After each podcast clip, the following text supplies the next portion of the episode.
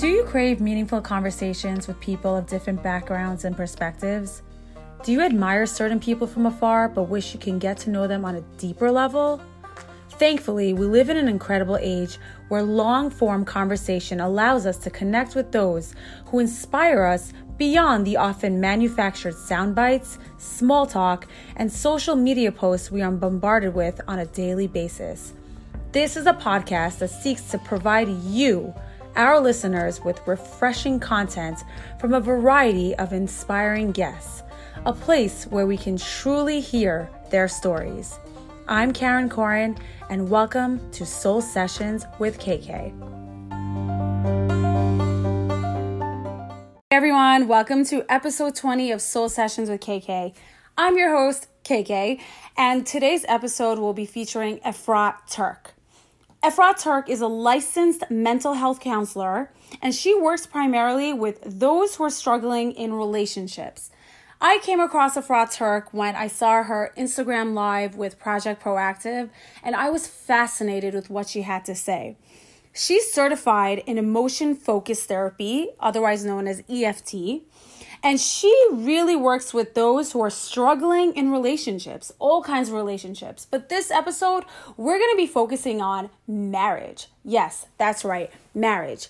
You know, I feel like amongst family and friends, we're so much more open and honest about our struggles with ourselves and parenting, but rarely is it spoken about the relationship we have with our spouses because I sense that you know, people want to portray this perfect image that they have a perfect relationship and everything's great and amazing.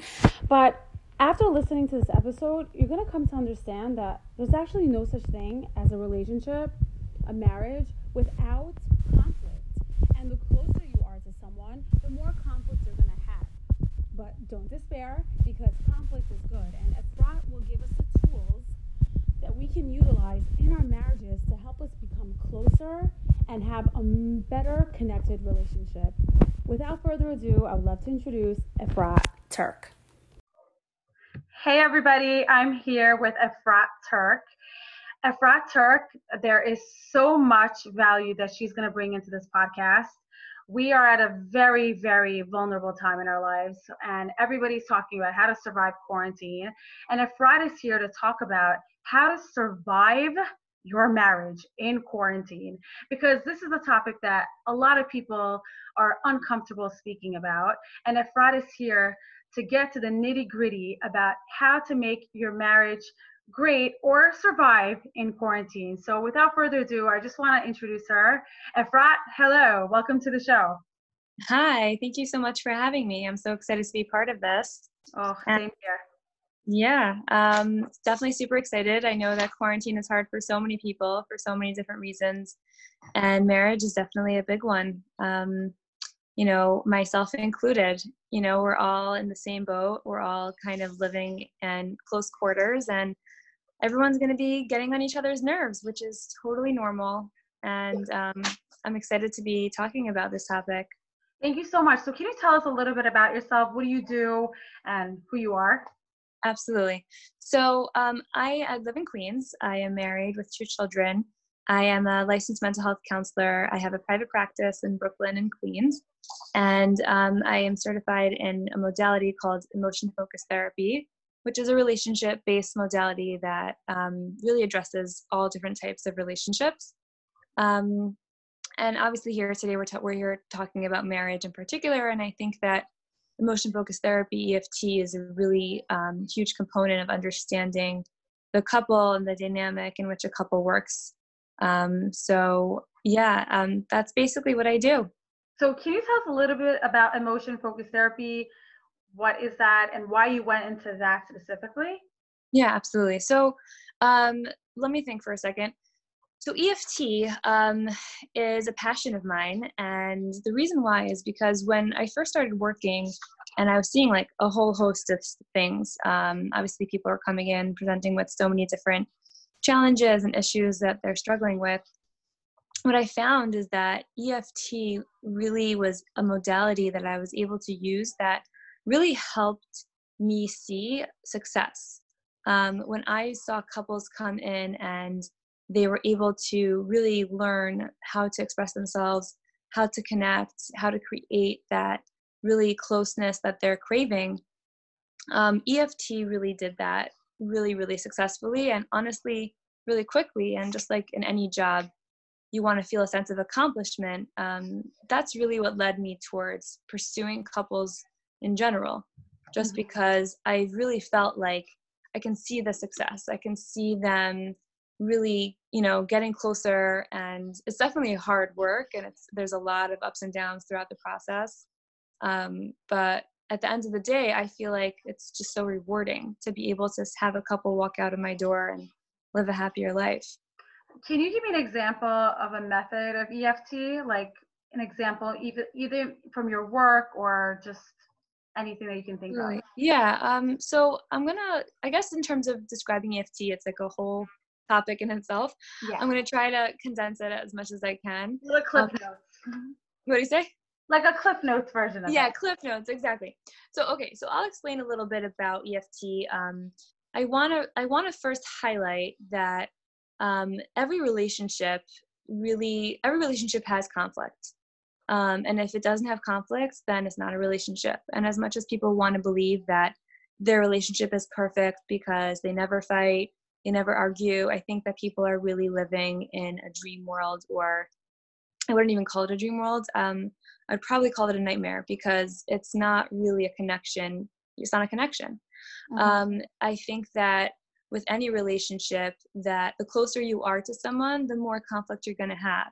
Because what happens is, is that you tends to create your own needs from the relationship you're developing with that person so if you um, let's say a parent child relationship mm-hmm. for example so in the beginning right the child has a lot of needs and um, obviously as they get older they only have more needs. They just shift um, in terms of the type of needs that they have. And the closer a child is with their parent the more they're going to want from their parent. The more they're going to want that connection and more they're going to want the support the emotional um, needs that they have from their parent is even more. And and what I've seen is with people who come into my office who don't have a close relationship with their parents, um, they tend to um, there's obviously there are, they still have needs because it's their parents, but there tends to be less um, conflict. There's less kind of like you know those dynamics that you see in a close relationship. There's more of just like a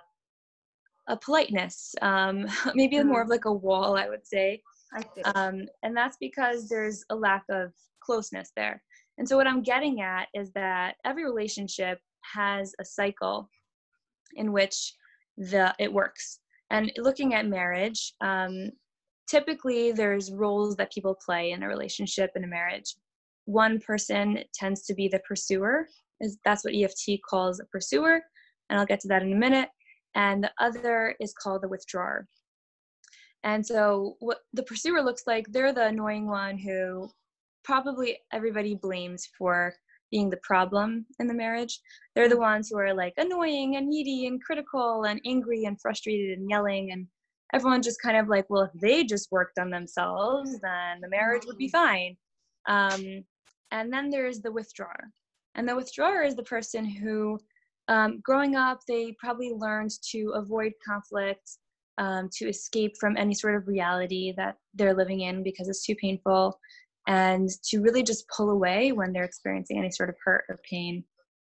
And so, um, what I've seen in couples is that obviously there could be two pursuers married to each other. There can be two withdrawers. Again, that's not much of a relationship.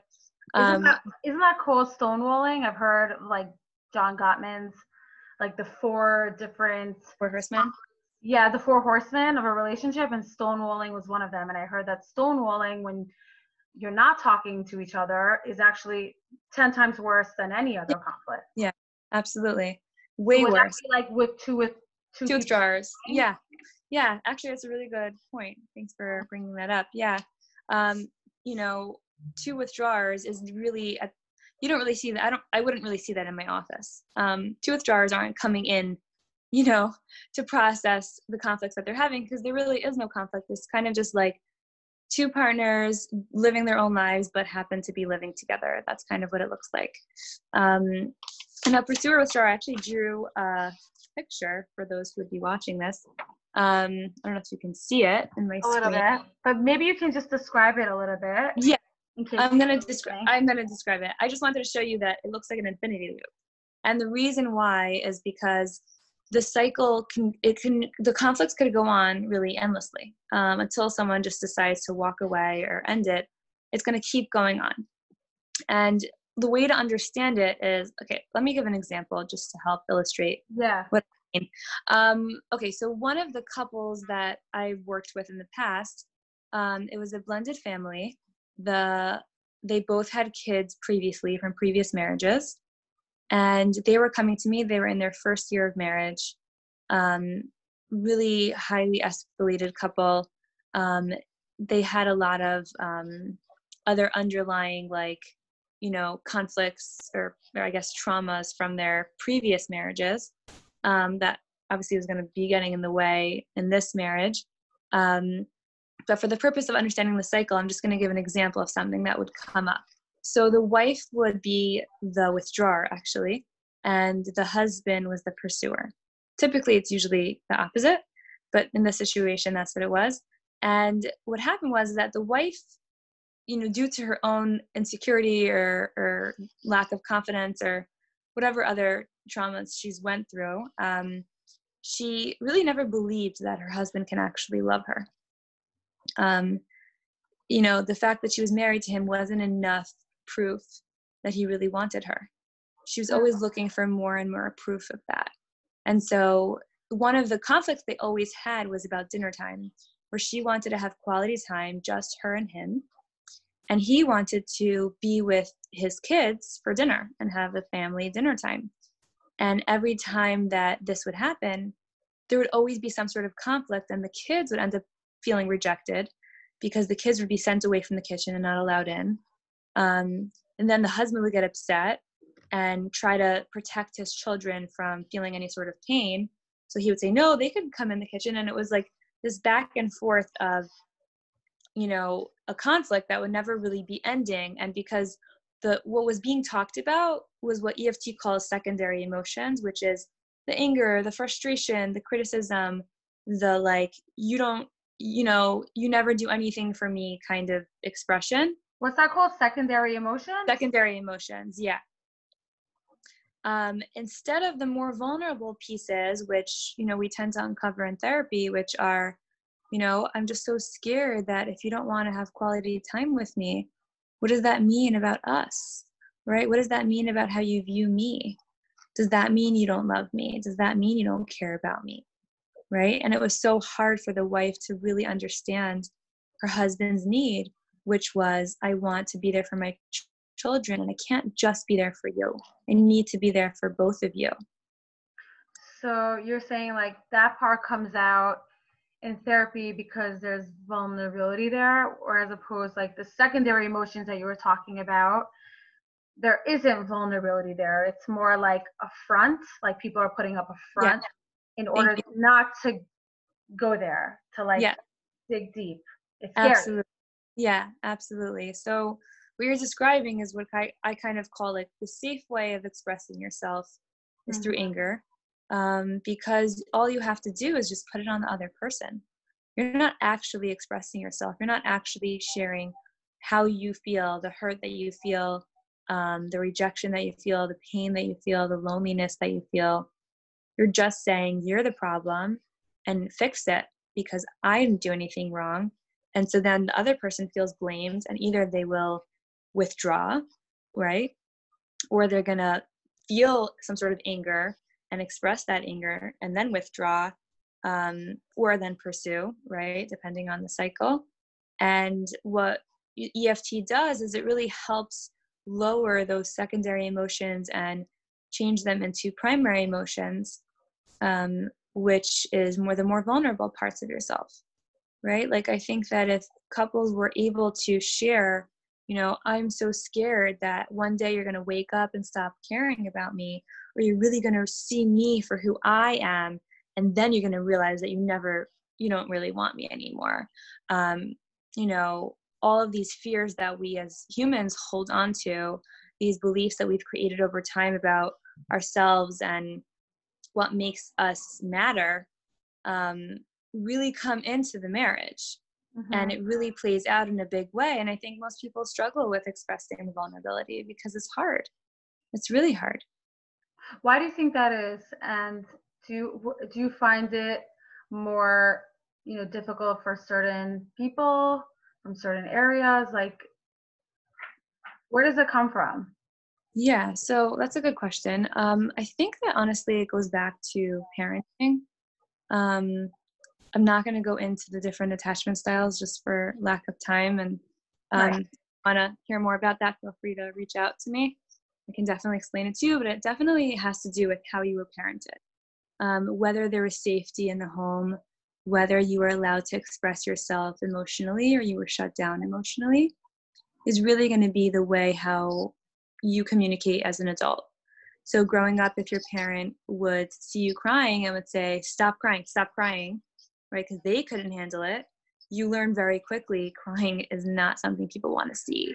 And you hide those painful emotions, and people only want to see happiness, so you only show them happiness. Um, that's going to be how you are as an adult and vice versa. If, if you grew up and you were crying and your and your mom was like oh what's the matter honey? Like you know can i help you? You learn very quickly that vulnerability is okay and you're heard and you're seen and that's going to be okay in your marriage too because you believe that vulnerability is not a shameful thing right? Expressing your emotions is not something that's bad or wrong. So how about you know how about those people who right now are single and they're currently living with their parents and they're in a situation where you know they're ready to get married but they've been bombarded with these messages all day for the last i don't know 20 years 27 years that they're not good enough or stop crying and it's just toxic is there any hope for people who live in some sort of dysfunctional environment for them to build homes that are actually the opposite from where they came from? Yeah, so um, it's funny. I, I grew up in a home that was kind of a little bit of both, I would say. I really varied, um, and that's obviously that's one of the attachment styles of you know where there's like inconsistency basically, where sometimes it's okay and sometimes it's not okay, and so it can get very confusing at times. Um, and i and i really i learned a lot you know as i went through life and i definitely want to say that it's not it's not a forever thing you're not going to just stay with what you've learned i mean you will if you don't try to change it i guess but right. uh, the key to that the answer to that is really self-awareness um, and and when i say self-awareness i mean really learning yourself and your triggers and how you respond to um, challenges, how you respond to situations, how you are in relationships in general, and really assessing yourself and understanding what your needs are and how you are communicating them. And I think that if someone actually has the awareness of, oh, wow, so I am communicating without sharing vulnerability because I want to show the world that I'm perfect because that's what's been allowed for me um, then you know they're they're learning very quickly that that's what they're doing and it takes work and they're going to have to work on learning how to share their vulnerabilities and if they have a partner who can accept them with their flaws honestly that's the most healing out of everything. The mm. most healing thing for any human being is to be accepted with their flaws to be accepted with any of their weaknesses and it allows them to be vulnerable and therefore they can learn how to communicate that way. Wow. Do you think that do you think all couples need therapy no it's just like it's i get this all the time. That's why i'm laughing. I really do. Because um i think my family members make fun of me because i will recommend therapy to anyone. Um and then obviously you know people differ in opinion on this, but I think that my answer is therapy in general, whether couples, individual, you know, as a human being, therapy is always going to be helpful. It's never going to hurt, right? The only thing that you can do from going to therapy is really learn more about yourself, which is only going to help you. So, in terms of to answer your question about couples, does every couple need therapy? I wouldn't say every couple needs it. I think that every relationship functions differently. Some relationships might go through life just not being as emotionally intimate as others because that's the way it functions. And if both people are okay with that, they're functioning, then it's fine. You know, they don't need to change that to make their relationship different. Um, but at the end of the day, I would definitely think that going to therapy is something that can really only help you gain perspective on yourself and learn how you are in, in relation to other, basically. Wow. Uh, another thing I was thinking about, it popped into my head, that I was actually very interested in learning a little bit, is when you were talking about the pursuer and the withdrawer, is it possible for, for example, for the husband and wife to both be pursuers in different things? So, Absolutely. yeah, I'm like basically each one has a different, let's say, love language. So the one who gifts is their love language, for example, they're constantly going to be pursuing their spouse for the gifts. And then the other spouse, their love language is quality time, for example. Mm-hmm. And so they're constantly like nagging or, you know, wanting or needing that thing that the other one isn't providing for them. So is there some sort of way for people to like come together and not be in this vicious cycle that you were talking about? Yeah. Um, so what you're describing is the five love languages, right? Which I think most people know about.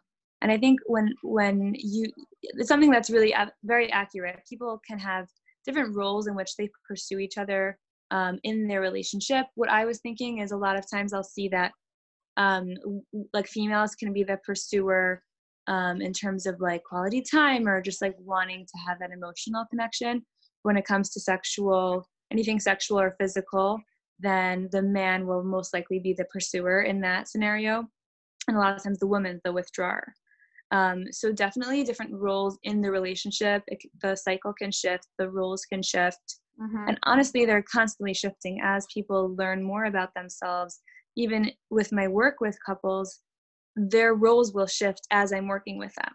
Like I can have a couple start off where the wife is the pursuer, the husband is the withdrawer. A year later, it's completely the opposite because they're doing so much work and they're navigating how to shift their communication styles and they're trying to meet each other in the middle. And so it changes things. Um, but it's, it's funny that you brought up quality time because that's one of my pet peeves. Mine too. Uh, um, your love language? My love language is quality time. It's probably like the biggest thing on the list. That's and so it's funny because my husband is probably like the lowest on his list. So like the one thing that I'm always like trying to get is quality time. And I think it's really important to highlight this specifically for quarantine. Like I was so excited that we were going to be home together. I was like, "Oh my god, this is amazing. We're going to spend tons of time. It's going to be incredible." And um, lo and behold, I'm noticing that's not really happening. Right. And I like um, just the highlight for people out there who have these expectations, whether it's quality time or anything else happening from being in quarantine with your partner. Um, I think that you know it's hard and it's disappointing, and it sometimes feels like almost harder that the person is right there and they're not actually able to be there for you in the way that you need them to. Right. You know, my husband has to work and that's reality and just because he's home doesn't mean he's available and um, you know for somebody else they might feel like their husband might help them more with the kids or you know whatever it is the chores that need to happen around the house or you know and that's right. not going to happen um, and i think that that can be definitely creating a lot of conflict in quarantine for many people um, the high well, level of yeah i didn't hear what you said sorry it's okay. I was just saying that the higher the level of expectation, the more the conflict, basically. So basically, lower expectations. yeah. Lower. Or you learn, basically, but you know. Okay. Um, okay. If a couple has, let's say, poor communication skills before quarantine, and maybe there's a lot of couples that didn't have such a, you know, amicable relationship, there were some problems already. Do you think like is there hope for these couples? So like, after yeah, quarantine? I think that honestly, it's really hard. It's honestly really hard. Being in a relationship that you're not happy in and you're struggling with, um, and then having to be around that person 24 7 um, it's only going to exacerbate your relationship and at times it can feel very hopeless and honestly despairing and sometimes dark for some people. And um, i think that at the end of the day i'm going to i'm going to offer two perspectives um, that i think would be really helpful for many people which is um, first of all you know it definitely feels hopeless in the moment um, but at the end of the day like the this can change right? Nothing is going to stay forever. That that's just the way the world works. And i'm not just talking about corona. I'm talking about like your your relationship will change. Things will shift in your life. Um, it's not going to stay like this forever. But the two things i'm going to offer is in terms of communication um, obviously the more you can talk from a vulnerable place the, the better it will be for your relationship. I know that for many people it feels very scary. Um, it feels kind of like not worth it because of the fear of rejection when you're talking from that vulnerable place. Makes it almost like just not worth even going there. Can i interrupt you for one second? Yeah when you say vulnerable does that include like crying? Because sometimes like when people cry it does i don't know if it's coming from a vulnerable place or from like anger. It's a good question. Um, to me when someone is crying it's an expression of pain more than anger. Um, anger is usually without tears generally from what i've seen. I could be wrong i don't know.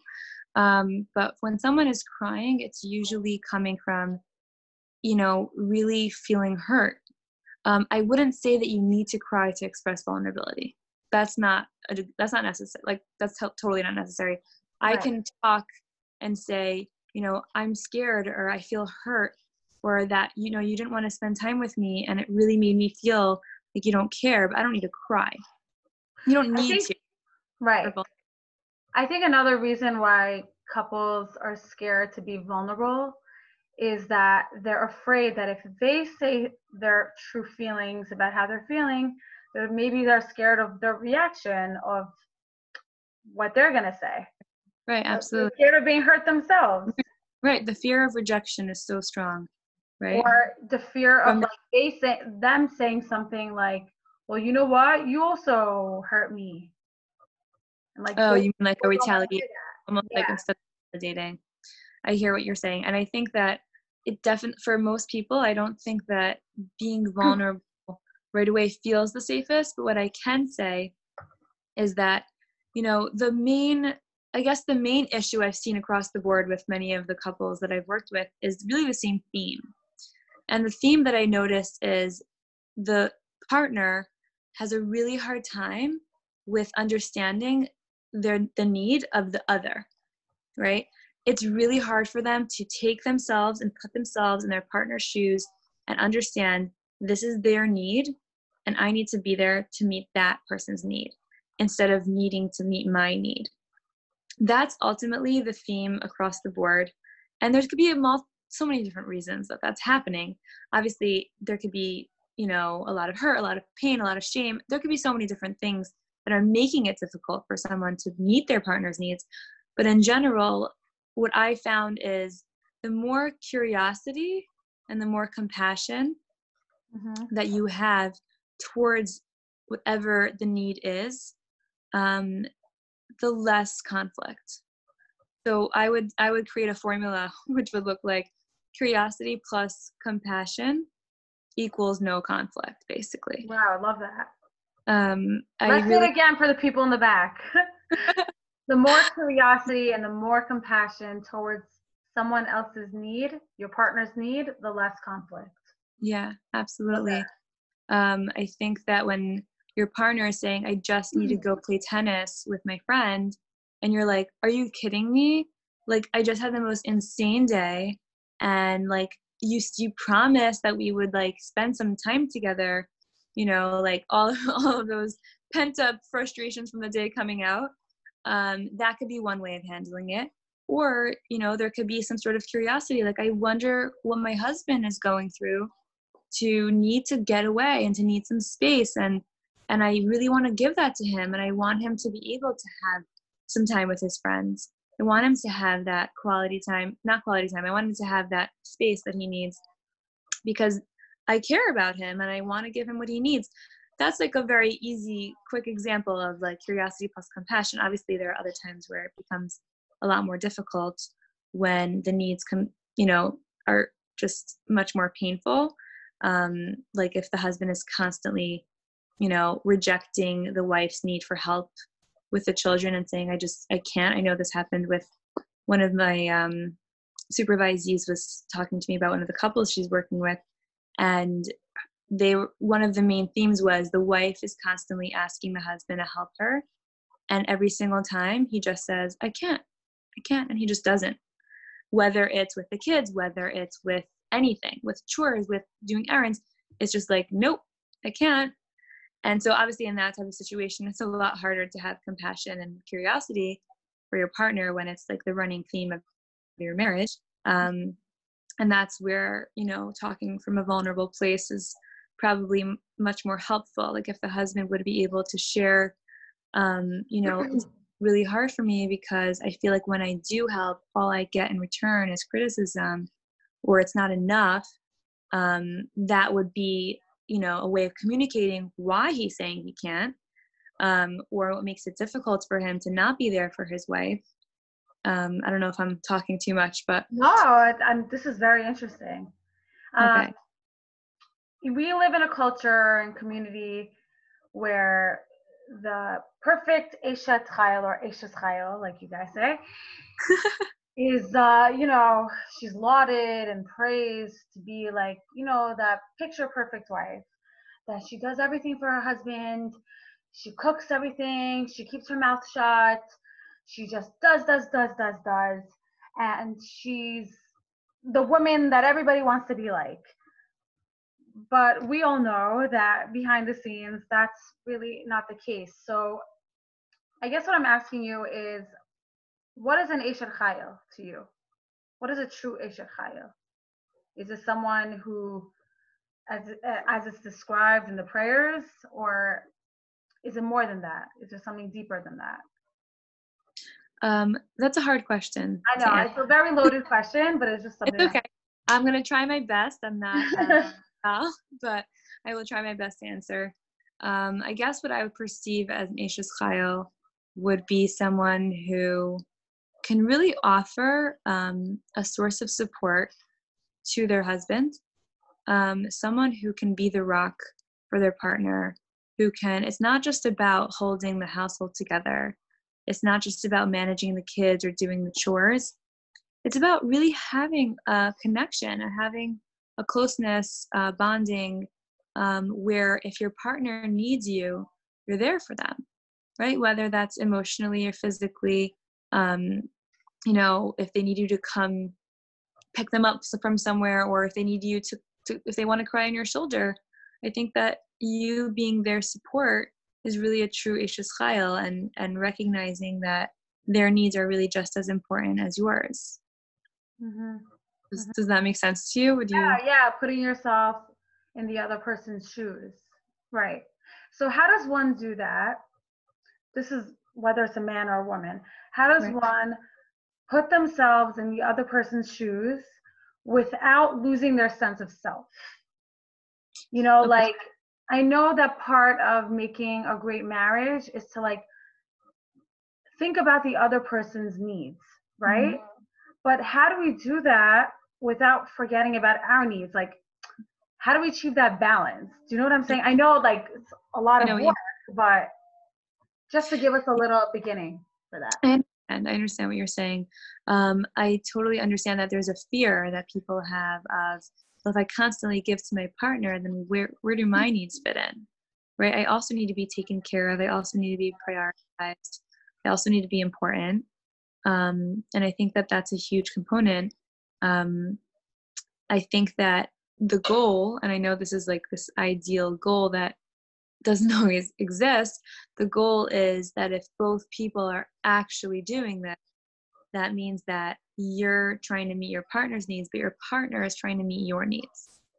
So what happens is is that your needs get met because even though you're trying to meet your partner's needs, your needs are getting met by your partner trying to meet yours. Mm-hmm. Does that mm-hmm. make sense? Mm-hmm.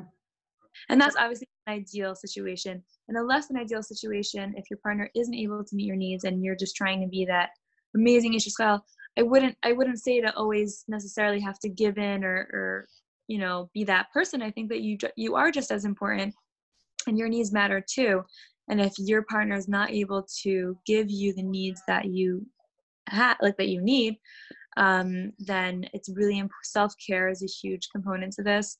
I think taking the time to meet some of those needs on your own is something that can be very helpful.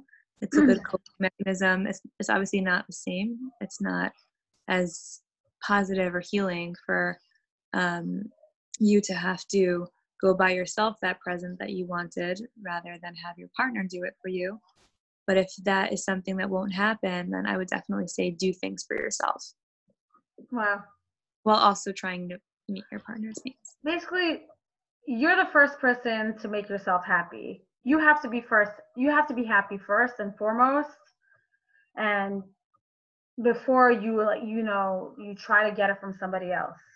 Right. Yeah, but right? that's that yeah, that's not really I guess that's a whole separate thing. To me, yeah. meeting your other meeting the partner's needs has nothing to really do with it just creates a closeness. The more you give to someone, the closer you are, the more you feel connected to them. Like your happiness is is a totally separate factor to that.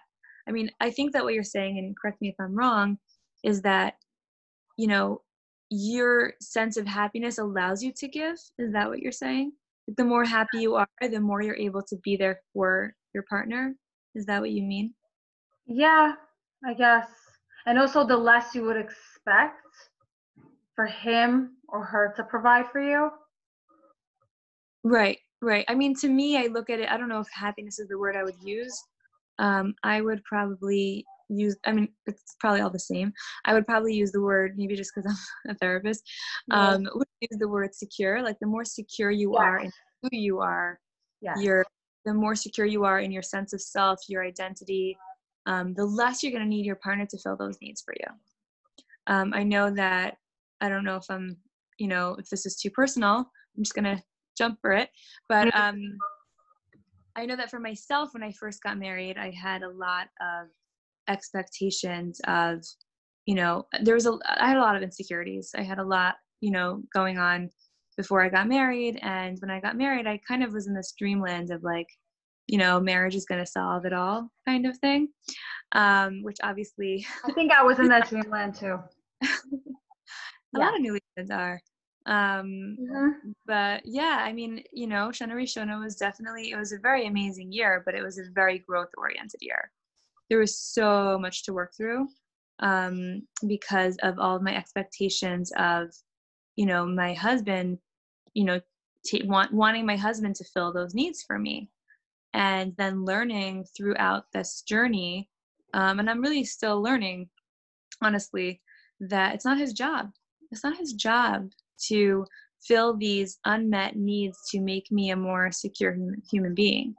Um, that's my job. I need to learn how to be okay with myself. I need to learn how to value myself, um, how to be confident in my own, you know, strengths and weaknesses, and not just lean on him to provide that for me. Because then what happens if he's not there? You know, hmm then it turns into a conflict. But is it his fault? No, it's not his fault because he, it's not his job. It's not his job to meet those needs. It's my job to work through whatever I have to work through to value myself more. I can't just depend on my partner to make me feel valued and therefore not work on valuing myself. It's not enough. That's what I'm trying to say. I might feel good it might create a great connection and i'm not saying not to do that what i'm saying is that like it, it it's kind of this codependency i learned that word um and and codependency is when you're really just you are so dependent on your partner for so much emotional needs because there's really no you. You're only you with them. Mm-hmm. Am I making sense? Yeah, yeah. Um, it's a hard pill to swallow for a lot of people. Yeah. You know? It's really hard. I mean, they feel loved. Right. Yeah. I mean, I think also that they're finally beginning to feel secure because someone is loving them. But yeah. then I was left with was this fear of, well, what's going to happen if something happens to my husband? Right? Then what? Then I'm all alone again. And then I have to deal with all of these things myself. And that's too hard. Right? So I really work through all of this stuff to not be codependent in order to not have to live with this fear, honestly. It's just not worth it. Wow. You know? I honestly think that if anyone wanted to do couples therapy, I think the first step would be working on yourself, meaning like I think individual therapy before couples therapy would probably be very beneficial to a couple because a lot of it stems from people's own you know inner insecurities and trauma and you know absolutely. things that they haven't ever really dug deep enough yeah absolutely mm-hmm. i think that that any that's definitely uh, you know very very important if someone is in a position where they don't want to I, i've definitely had this happen with clients where they don't want to go to individual therapy, but their marriage is crumbling, so they're willing to go to couples. Um, what I will say is that with couples counseling, there's a lot of individual work that does happen as well. So, you yeah. know, the hope shouldn't be lost if you can't go to individual therapy for whatever reason. Right. Um, but yeah, but individual therapy will help you work through a lot. Um, with couples work, if your partner is there with you, the healing um, it just takes a lot faster. That's what I would say. Because if someone's coming in with and struggling with a relationship, but the other person's not there, it can work. It doesn't mean that it won't work, but it just takes longer. For sure. Uh, work through all of that. Everyone's on the same page. Yeah, and both people are putting in the work. So. Are you? Are you? Do you find yourself more busy at this time that couples are with each other twenty four seven? Do you find that you're getting more and more phone calls? So yeah, I mean, I definitely am getting more phone calls. I mean, I think that people are just in a very um, it's a very challenging time. It's a very stressful time. I think that um, there there are couples who I've been working with for a long period of time, and those couples they're actually having less conflict, which is very interesting. Um, so that was like a huge um, an amazing amazing accomplishment on their part that they're living together all the time and they're actually having less conflict. Um, but in terms of people who are now experiencing more conflict then yeah i mean you know it's it's pretty much i feel like it's it's automatic. You know right. someone you're not getting along with and then they're in your face every single second of the day. I mean even if it's just a, like little things that irk you now they're just going to be in your presence 24 7 instead of four hours a day. Right. Yeah, absolutely. Do you have any tips besides? I know you g- gave that awesome mantra or line about um, curiosity. More, yes, the more curiosity and compassion, the less conflict. Mm-hmm. I know you gave that piece of advice, but are there any other practical tips you can give to anyone listening right now um, about how to keep their marriage afloat? I don't know about if we can I don't know if it's a realistic expectation to have our marriages be amazingly wonderful at this time, but just to keep the, our marriages afloat, any pieces of advice you can give? Absolutely. Okay, so the one thing I found is that even for myself who values quality time like so, so much, I also need space. I need space for my husband. And I was actually really surprised when I first realized this. Um, the, I think when he left the house, and I was like, oh my God, this feels so nice. Right. Um, and like it was such a weird feeling for me because I always want him around. Um, I think that the first tip would be making schedules or creating workspaces um, in different locations so that there's some semblance of like alone time or space that you have from each other i think it's necessary for everyone right Sure. um, you sometimes you just need to be with yourself for a little bit and if you could create that that would be you know just a very practical tip um, that i think is really important. Um, the other thing is exercise. The more you exercise the better place you're going to be in. Um, it just that's just what exercise does. Um, besides for just the endorphins it just makes you feel productive and the more productive you feel the happier you feel the better you're going to communicate the better you're going to relate to other people. Um, and the third thing is sleep I knew you were gonna say that. because it's true it It's really so is true. not that i'm listening to this I was a scary mom. today. I am I am in bed way too late and waking up so many times in the middle of the night. But um yeah, I wish I would listen to myself as I preach, but um Like sometimes you can't help it. I mean, I want Yeah. to sleep like a baby, but actually not like a baby. I want to sleep like a man. you know what's funny is that my husband's the lightest sleeper and I sleep through like everything. So it's funny that you're it's so funny. yeah. But like one of the biggest things between me and my husband, we're like my husband gets very um, nervous about not getting enough sleep. So like when it's late at night, he's like, "Okay, Frat, like, are you coming? Are you coming to bed?" And so funny like, the opposite. why do I need to come to bed? like just because you're tired. And he's just like so nervous that I'm gonna be tired in the morning and not gonna be able to get up. So he wants me to go to sleep. And so we created this schedule where it's like we have every other morning who gets up for the kids type of thing. So it won't be like a Right. conflict. But um but yeah, sleep is very important. If you can set if you can at least give yourself eight hours a night, you're gonna be a, a better human being. That's just life. A hundred percent. And I, I like need sleep before food. Like Yeah. sleep first. Sleep is sleep is so important same with me I, I wish i gave it to myself more and i really do and i, I see the repercussions the next day Yeah. um, it really really makes a difference you're just more snappy you're more irritable and if you find that you can't you know go to sleep early enough if you have i know this is probably impossible for most people but if you can take a nap even for like a half an hour i think it would make a huge difference to your day I, I took like a 10 minute nap today.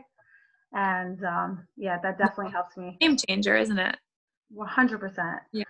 So, okay, so space, creating workspaces in different locations, exercising, sleeping. But as far as, let's say, when things trigger you, mm-hmm. um, so i any yeah. advice about Mhm. what can be done? Absolutely. So the first thing I would say is notice that you're being triggered. Uh, many people they're very reactive. They have a hard time recognizing that they're getting triggered that moment, and they're just going to respond without thinking. So the first thing is look for your triggers. Look to see what it is that's been bothering you, and maybe even write it down. Um, and you'll see if you write it down, you'll notice that there's usually a theme to the triggers it's kind of all usually related to the same part of you that's making this a trigger. And that Mhm. obviously takes introspection and a little bit of work, but if you write them down, you'll notice that it's really similar types of things are happening that are triggering you. Um, and when you feel triggered, the first thing I would say is okay, so notice the trigger is one. Two is obviously, I think everybody knows this, but if you can just like count to 10 in your head before you respond, or if you can just take a few deep breaths before you respond to the trigger, that would definitely help. And if you feel like you really can't, you know, control the reaction that you're having, I would even say tell whoever is triggering you, um, you know, I'm actually being triggered right now. And I don't really think that if I respond, it's going to go well. So I'm going to just take a few minutes and I'll come back and I'll respond. Um, and that usually works the best. And I think people actually appreciate being told that you got triggered because it gives them a heads up like, oh, okay. Like there's no like left field like anger or criticism or frustration. Like, where is this coming from? It's like, oh, she's triggered. Okay. I like that. I like that. Okay, so I'm going to ask a little, maybe controversial question. Mm-hmm. Sure. Okay. So there's been a lot of talk about, oh, in like in nine months or after this quarantine, there's either going to be like a lot of divorces or a lot of babies. how much do you agree or disagree with this statement? Okay. Um, I like it's like the first thing people said when this started. Do you think there's going to be more babies or uh, whatever? Um, so honestly, it depends if someone has kids. Because if if you do have kids, there's no there's like no time for being intimate. I mean, as unless you really make the time, there's like no time for that. You know, um, instead of the baby thing, yeah. let me just phrase it this way. Okay. Do you think couples are more likely to be sexually intimate at this time, or do you think less? like wanting to run away from each other? So I definitely think less. Yeah. Uh, I definitely think less interested in being sexually intimate. Um, and I think I think it, it really has to do with the juggling that people have to do, the responsibilities that are on everyone's head, and um, just being so tired. And, you know, obviously, if someone is exhausted and juggling so much and stressed out about so many things, there's less interest. There's, you know, people are not going to be as interested in being intimate at the time. Obviously, people are still going to be intimate and at times be in the mood and whatever, but I definitely think there's going to be less um, happening. Um, mm-hmm. I, about the divorce, I, I, hope that's not true. I hope not. Uh, can't predict the future, but um, I definitely hope that's not true. I hope that people are just taking this opportunity to learn more about each other and to really you know work through their differences um, i know that that's probably um, varies and I, I, just hope that i hope that there definitely won't be more divorces after this amen um, and one i have one last question for you because we are running out of time and i can talk to you for hours i just gonna like pick your brain okay but um, do you believe a healthy sexual intimate life is correlated with a healthy emotional life in the marriage. Absolutely, a hundred percent. Like what causes the other? Because like some people say like a healthy sex life is what brings a healthy emotional life, and some people say the opposite. Okay, so my belief, and uh, you know, obviously people have differing opinions on this, but my belief is that it's really not. It's not possible okay not possible is a strong word um, you have to have an emotionally intimate connection to have a good sex life. I think that, you know, people are kidding themselves, honestly, if they think that they can just be intimate and not, you know, have a good emotional connection. Um, I mean, they can, but it's not, it's def- for one person, it's definitely not going to be pleasant or as pleasant as it can be because generally what happens is is that if you think think of think of yourself if you're in a frustrated mood or if you're annoyed at someone how likely are you going to want to have sex with them on a scale of like 1 to 10 probably like a 1 when when in the world would you want to be intimate with someone when they're annoying and they annoy you and they're critical of you and they make you feel bad about yourself and you can't lean on them emotionally and they're not there for you I mean, I can't imagine that somebody wants to be intimate in that kind of scenario. I think the emotional connection is more important for the woman because uh, I don't know. I, I mean, I, I'm a college teacher. I don't know if I told you that. And I find that through my experiences of talking to different brides and different women from all walks of life, um, I find that the men don't need that emotional connection as much. Okay. Like the woman, generally speaking, I hate to generalize, but from what I've seen, the women are more likely to need that emotional connection in order to be sexually intimate. But men men have the opposite effect. Okay, so I wouldn't necessarily sexual say- intimacy in order to bond emotionally. They need both. Definitely, they need both for sure. Um, I think that for sure what you're saying is is very accurate. I think men have a need to, you know, they they their sexual drive is definitely higher um, they're able to you know want to have sex even if they're not having an emotionally intimate connection for sure but i do think that both are necessary to have a healthy relationship. Like a man can't just have the sex and then not have the emotional connection and then think that they're having a healthy relationship.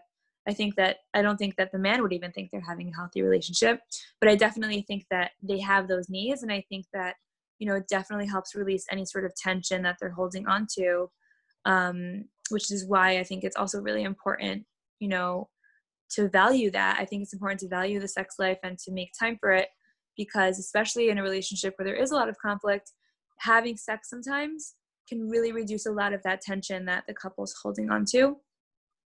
Um, so that's just another tidbit. Thank you. Thank you for that. Wow, Efrat, yeah. I, I can I have so many more questions for you, but I want people to know where they can find you, a little mm-hmm. bit more about EFT, and yeah, take it from okay. here. Yeah, sure. Um, so I have um, well, I could give you my phone, my client phone number, but yeah, on, um, yeah, you want me to do that? Sure. It's my phone number. You can reach me at 347 508 1727. And that's um, a phone number just for clients. So if anybody wants to reach out um, and just find out more information about anything I do or the work that I do, you know, even if you just have a question and you don't want to go to therapy, that's fine. You can definitely reach out to me. I'm happy to answer any questions you have. And on social media, where can people find you on the internet? Yeah, um, so I have Instagram, um, and my professional account is at Efrat underscore Turk, L M L M H C. Um, so you can find me there on Instagram. Although to be honest, I'm not so frequent with the postings, but um, um, yeah, you can be now. Um, so yeah, so there you can find me there. Um, my email is efrat.turk2 at gmail.com. Um, you can also email me if you want. Um, you know, EFT is a really amazing modality. I obviously use other modalities and it's not my only go to, but in general, with couples, that's what I find to be the most effective. Um, it's EFT. Really, EFT, Emotion Focused Therapy by Sue Johnson. Um, it really allows you to have a look at the relationship in a non blaming way no one person in the relationship is going to be blamed for this. And I think that's the most amazing part of EFT. You know, so many couples go to counseling and then they kind of feel almost like alienated. Like the therapist sometimes takes one side and says, Well, you have to change this. And then they kind of feel like it's not a safe place anymore. Right. You don't feel like does, it's fair. Yeah, totally. And I've had clients come to me after having gone to other people and then saying how amazing it is to actually feel like they're able to be heard and not have to feel blamed and both people aren't being blamed because honestly it's just about understanding the cycle and their unmet needs and how they were raised and how it's affecting their communication and how can you blame someone for really just responding the way that they learned how you know it, you can't you can't blame them for that wow i love that Efrat, thank you so much for taking your time and giving us your valuable advice to everyone out there who's listening. And uh, I hope that people will be contacting you. I'm sure lots of people are going to be needing yeah advice and support. Unfortunately, but but yeah, I'm happy to help in any way, and I'm happy to be a support to anyone who needs.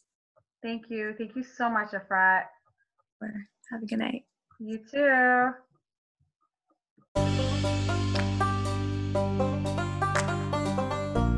Hey guys, thanks so much for tuning in. And if you enjoy this podcast, please leave a review. That would mean so much to me. And I would love to hear your feedback about the show and how I can make this better for you.